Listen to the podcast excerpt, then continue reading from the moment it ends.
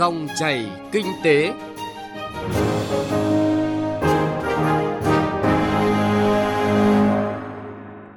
Các biên tập viên Thành Trung và Xuân Lan rất vui được gặp lại quý vị và các bạn trong dòng chảy kinh tế trên kênh thời sự VOV1 của Đài Tiếng nói Việt Nam.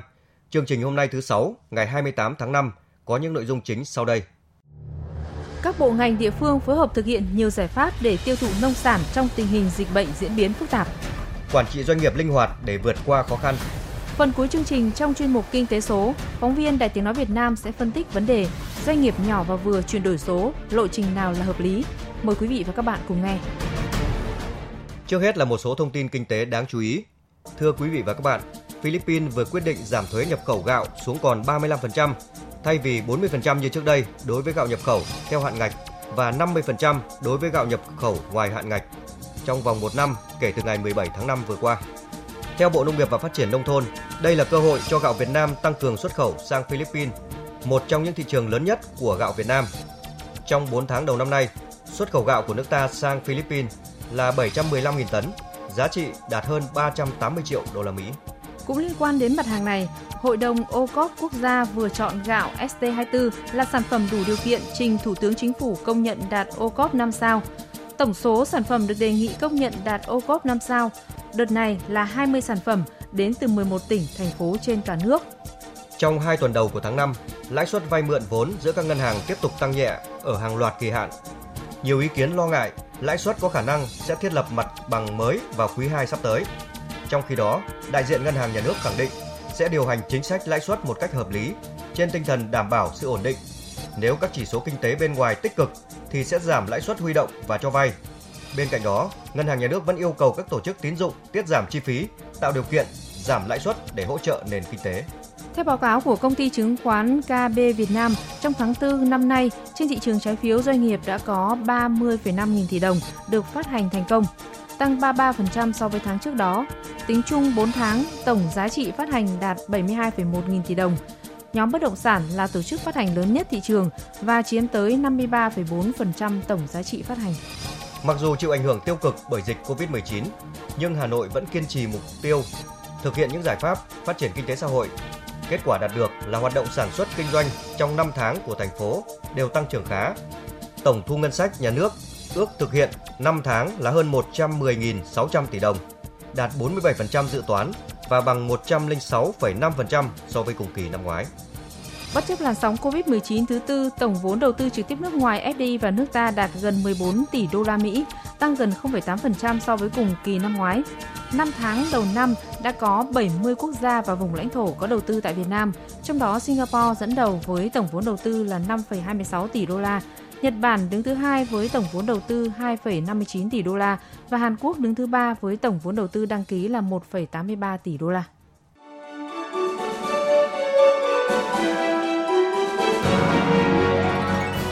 Dòng chảy kinh tế, dòng chảy cuộc sống.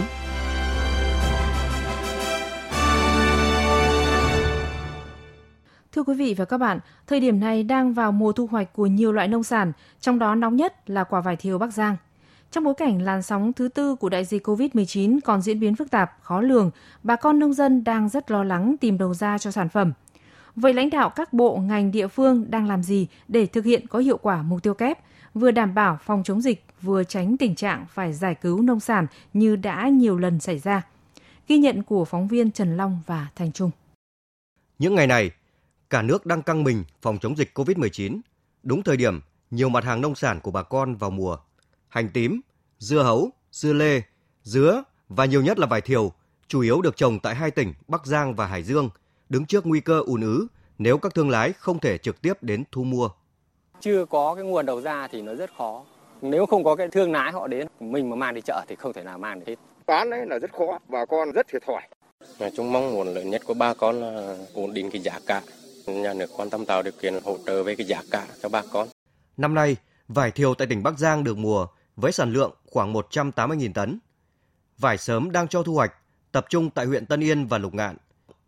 Một trong những giải pháp cấp bách đã được chính quyền địa phương thực hiện là khoanh vùng sản xuất, bảo vệ nghiêm ngặt vùng vải không COVID-19.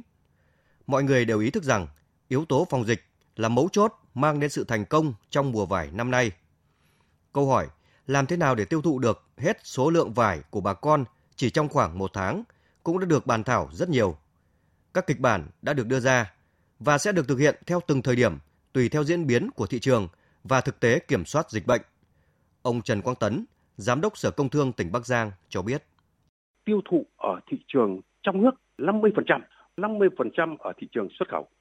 Nếu diễn biến Covid phức tạp hơn, tiêu thụ ở thị trường trong nước 70%, xuất khẩu là 30%. Thế còn khi mà dịch bệnh rất phức tạp, cơ bản là được tiêu thụ ở thị trường trong nước và xuất khẩu chỉ khoảng gần 10%. Tỉnh cũng đã xây dựng một cái kế hoạch đẩy mạnh trên cái nền tảng online để đáp ứng cho tất cả các kịch bản nói trên. Ngày 26 tháng 5 vừa qua, lô vải thiều sớm 20 tấn của huyện Tân Yên đã được xuất khẩu sang Nhật Bản. Để vào được thị trường khó tính như Nhật Bản, công tác đảm bảo an toàn về dịch bệnh, vệ sinh an toàn thực phẩm và những điều kiện cần thiết. Đây là tín hiệu rất đáng mừng, thể hiện sự quyết tâm của cả lãnh đạo, các bộ ngành địa phương và bà con nông dân, những người đang thực hiện rất tốt công tác phòng chống dịch bệnh COVID-19.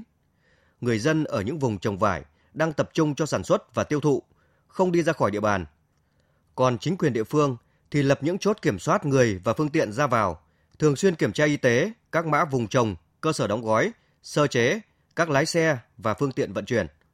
Trong buổi làm việc trực tuyến với lãnh đạo tỉnh Bắc Giang về giải pháp tiêu thụ vải thiều, Bộ trưởng Bộ Công Thương Nguyễn Hồng Diên khẳng định sẽ hỗ trợ tạo điều kiện thuận lợi nhất cho người nông dân và doanh nghiệp của tỉnh Bắc Giang tiêu thụ nông sản, kết nối cung cầu hàng hóa thiết yếu trong bối cảnh dịch COVID-19 còn diễn biến phức tạp. Bộ trưởng Bộ Công Thương đã giao nhiệm vụ cụ thể cho từng đơn vị để phối hợp với địa phương thực hiện kế hoạch sao cho đạt hiệu quả cao nhất. Nếu có khó khăn vướng mắc thì phải tháo gỡ ngay. Bộ trưởng Bộ Công Thương Nguyễn Hồng Diên cho biết. Chúng tôi cũng đã có cái cuộc giao thiệp trực tiếp với ờ, đại sứ quán của các nước có chung biên giới với chúng ta rồi là điện đàm rồi trao đổi với các bộ đối tác của các nước Trung Quốc, Lào, Campuchia để có thể đưa được cái trái vải sang các thị trường trong cái thời điểm này. Ở cái thời điểm năm nay với cái sản lượng rất là lớn 180.000 tấn thì chúng tôi cho rằng là vừa phải quan tâm đến cái xuất khẩu và giữ được cái chân hàng, giữ được cái thị trường truyền thống như các nước trong khu vực. Nhưng mà lúc này là cái lúc phải quan tâm để phát triển thị trường trong nước, tiêu thụ cái trái vải đến các cái địa phương trong cả nước phục vụ cho cái nhu cầu của gần 100 triệu dân của chúng ta cũng là rất quan trọng. Trong đợt dịch này, các bộ ngành đã chủ động ban hành các kế hoạch nhằm tiêu thụ sản phẩm. Nhờ đó, đã không có tình trạng nông sản bị ùn ứ do dịch bệnh. Về phía Bộ Nông nghiệp và Phát triển Nông thôn, đang phân công cán bộ, hướng dẫn, hỗ trợ, có các giải pháp khả thi cho việc lưu thông hàng hóa. Các khâu chuẩn bị để xuất khẩu sang Trung Quốc cũng như một số thị trường như là Mỹ, Nhật Bản hay là các nước khác đã sẵn sàng. Ông Trần Thanh Nam, Thứ trưởng Bộ Nông nghiệp và Phát triển Nông thôn cho biết. Các cái đơn vị của Bộ phối hợp với Bộ Thương để làm sao mà tăng cường công tác kiểm dịch động thực vật để đảm bảo các cái lô hàng ở xuất khẩu tập trung chỉ đạo ở các cái vùng nguyên liệu, nhất là vùng nguyên liệu đến mùa vụ thu hoạch như là vải nè, nhãn nè, thanh long thì phối hợp với các địa phương để có những giải pháp ờ, làm sao mà thúc đẩy tiêu thụ. Dịch COVID-19 đang tạo ra nhiều thách thức cho hoạt động sản xuất kinh doanh và tiêu thụ nông sản trong nước và xuất khẩu nhưng cũng là cơ hội để cả người sản xuất và doanh nghiệp tìm ra cách thức tiếp cận mới với khách hàng. Về lâu dài, điều này cũng mang lại nhiều giá trị hữu ích cho nền nông nghiệp của nước ta. Với sự phối hợp của các bộ ngành địa phương, mong rằng các mặt hàng nông sản của cả nước nói chung và quả vải thiều của tỉnh Bắc Giang nói riêng sẽ đến được với người tiêu dùng trong và ngoài nước. Đây cũng là minh chứng cho hiệu quả trong thực hiện mục tiêu kép vừa phòng chống dịch, vừa phát triển kinh tế theo chỉ đạo của chính phủ.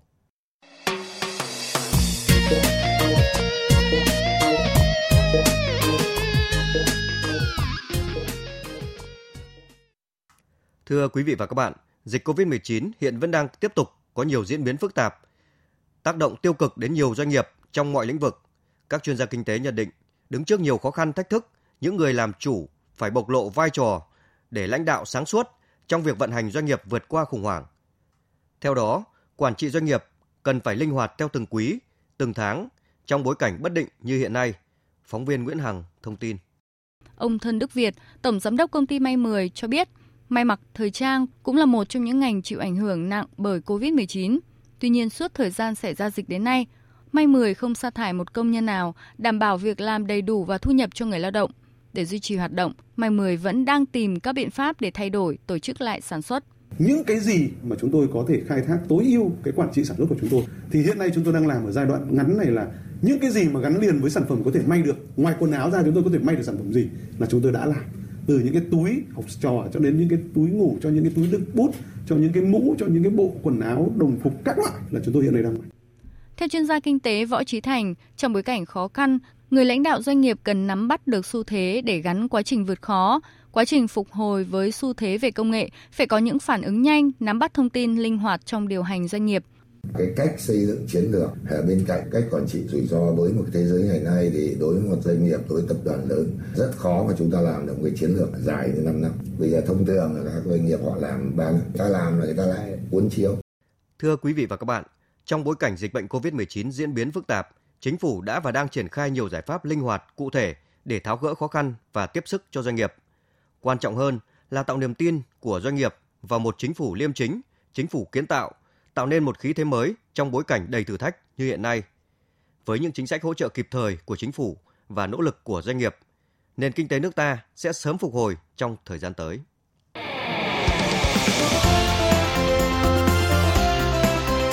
Kinh tế số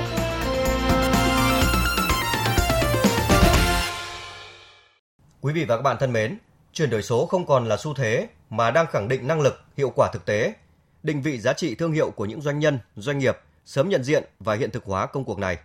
COVID-19 tác động càng cho thấy hoạt động số hóa vô cùng quan trọng và đối với nhiều doanh nghiệp chưa triển khai công cuộc này, đây cũng được coi là thời điểm thuận lợi để vạch rõ lộ trình hoặc là tăng tốc chuyển đổi số.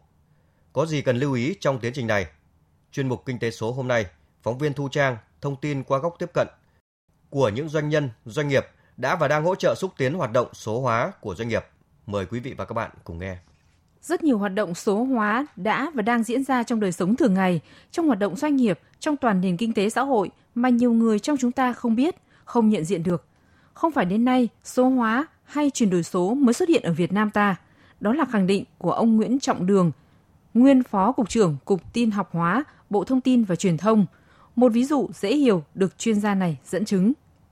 Các bạn có biết là Grab ấy, giá Grab là thay đổi theo từng giờ.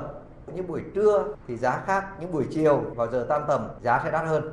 Giá Grab được quyết định dựa trên traffic ở trên cái đường đi mà mình chọn, dựa trên thời tiết, nhiệt độ, dựa trên rất nhiều thứ.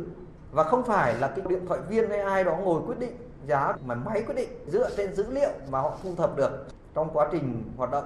Nó rất khác với MyLink. MyLink cũng có một cái app nhưng giá mình là không đổi vì không có những dữ liệu đấy để ra quyết định chính là trí tuệ nhân tạo chính là data driven rất nhiều ví dụ nữa để nói rằng thực ra chúng ta đang chuyển đổi số cuộc cách mạng chuyển đổi số này là cuộc cách mạng mà chúng ta không làm gì nó vẫn diễn ra nhưng chúng ta sẽ bị đẩy xuống dưới chúng ta lại tụt hậu Ông Nguyễn Trọng Đường đã nhắc lại ví dụ điển hình, gần gũi và dễ hiểu để chúng ta nhận diện điều gì đã tạo nên những mô hình kinh doanh mới. Đó chính là sáng tạo. Và những doanh nghiệp sáng tạo nên những mô hình kinh doanh mới hoàn toàn có thể nhận được những khoản siêu lợi nhuận sau khi tiết giảm được rất nhiều nguồn lực phục vụ hoạt động kinh doanh. Đó là nhân lực, không gian, thời gian, tài chính. Đó là những doanh nghiệp điển hình trong hoạt động số hóa, điển hình trong hoạt động sáng tạo dựa trên nền tảng số, góp phần khẳng định xu hướng một nền kinh tế số trong tương lai. Nhận diện xu hướng này ở tầm vĩ mô, chỉ trong vòng 2 tháng, Bộ Chính trị ra nghị quyết 52, Chính phủ ra nghị quyết 50 về chủ động tham gia của cách mạng công nghiệp lần thứ tư. Thủ tướng Chính phủ ban hành quyết định 749 về chương trình chuyển đổi số quốc gia. Rất nhiều hoạt động ở tầm vĩ mô đã và đang diễn ra nhằm đạt được những mục tiêu số hóa toàn nền kinh tế. Nhưng không thể phủ nhận, nếu như trong từng doanh nghiệp, từng ngành nghề, lĩnh vực chưa nhận diện được và tiến hành sớm thì mục tiêu sẽ rất xa vời. Vấn đề là ngay sau khi nhận diện được và quyết tâm chuyển đổi số, các doanh nghiệp nên thực hiện theo lộ trình như thế nào? Ông Nguyễn Quang Minh, Tổng Giám đốc Công ty Cổ phần Công nghệ Thông tin Đông Nam Á, khẳng định. Để chuyển đổi số thì phải xác định được đối tượng người dùng của chúng ta là ai. Một là người dùng sử dụng nội bộ. Thứ hai là những đối tác khách hàng ở bên ngoài doanh nghiệp phải bóc tách ra uh, ứng dụng đó nằm ở tầng nào của hoạt động. Ta sẽ phải xác định nhóm thành phần mà chúng ta nên áp dụng chuyển đổi số trước hoặc là những nhóm nào chuyển đổi số sau. Với tôi thì tôi nghĩ là tự động hóa cái vấn đề quản lý về nhập liệu. À, ví dụ trước đây các bạn có thể thấy là khi mà chúng ta làm việc trên môi trường không có số hóa, dữ liệu của chúng ta phân tán rất nhiều thì bây giờ chúng ta ghi nhận được tất cả những cái dữ liệu đó vào trong hệ thống cơ sở dữ liệu của chúng ta. Sau đó thì tính đến bài toán là khai thác chia sẻ dữ liệu đó với những đối tượng như thế nào. Thứ ba là xây dựng những cái quy trình gì để cập nhật, khai thác, chia sẻ dữ liệu đó, xử lý những cái dữ liệu đó với những cái nghiệp vụ cụ thể của doanh nghiệp. Thực sự chuyển đổi số đó là một cái quy trình mà à, lặp đi lặp lại chứ không phải là chỉ làm một lần là xong. Vì vậy là chúng ta phải xác định nhóm cái ưu tiên phù hợp với doanh nghiệp của mình. Không chỉ băn khoăn một lộ trình chuyển đổi số như thế nào là phù hợp, nhiều doanh nghiệp có nhu cầu chuyển đổi số cũng còn lo lắng chi phí chuyển đổi số sẽ tốn kém bao nhiêu. Đặc biệt trong bối cảnh COVID-19 tác động đã tiêu tốn khá nhiều tiền của. Ông Ngô Thanh Hiền, Giám đốc giải pháp đám mây và tự động hóa, Tập đoàn Công nghệ IBM của Mỹ, chi nhánh Việt Nam khẳng định không có mẫu số chung về chi phí phải trả cho hoạt động số hóa này, bởi chuyển đổi số phụ thuộc 6 trụ cột. Tệp khách hàng, dữ liệu, nền tảng công nghệ, chiến lược, vận hành và văn hóa doanh nghiệp. Tuy nhiên, càng triển khai sớm, chi phí bỏ ra càng ít vì lợi nhuận thu được sẽ sớm hơn. Ông Ngô Thanh Hiền nêu quan điểm. Doanh nghiệp càng bé tiến hành chuyển đổi số càng dễ. Có những doanh nghiệp có khoảng 20 nhân công nhưng người ta số hóa toàn bộ từ cái văn phòng không giấy tờ cho đến các quy trình đều là tự động hóa tất cả các cái dữ liệu vào ra doanh nghiệp tôi cho rằng bất kể một doanh nghiệp nào ta đều có thể là bắt đầu câu chuyện chuyển đổi số à, giúp các cái doanh nghiệp tiết giảm chi phí quản lý tập trung và chúng ta allocate cái người có kinh nghiệm vào những cái việc quan trọng hơn. Vâng, thưa quý vị và các bạn, các chuyên gia cũng cho rằng doanh nghiệp nhỏ và vừa cần chọn lựa những đối tác có kinh nghiệm ngay từ đầu, như là những đối tác hiểu nghiệp vụ doanh nghiệp, để họ có thể triển khai xây dựng những hệ thống ứng dụng phù hợp.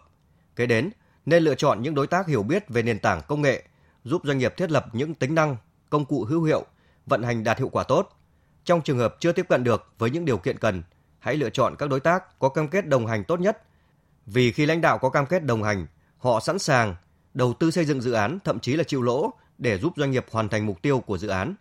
Mấu chốt của chuyển đổi số nằm ở chỗ quyết định của người đứng đầu và tầm nhìn của người quyết định. Và những lời khuyên của các chuyên gia sẽ không bao giờ là thừa để các doanh nghiệp nghiên cứu chuyển đổi số hiệu quả hơn. Nội dung vừa rồi cũng đã kết thúc dòng chảy kinh tế hôm nay. Chương trình do Thành Trung và nhóm phóng viên kinh tế phối hợp thực hiện. Cảm ơn quý vị và các bạn đã quan tâm theo dõi.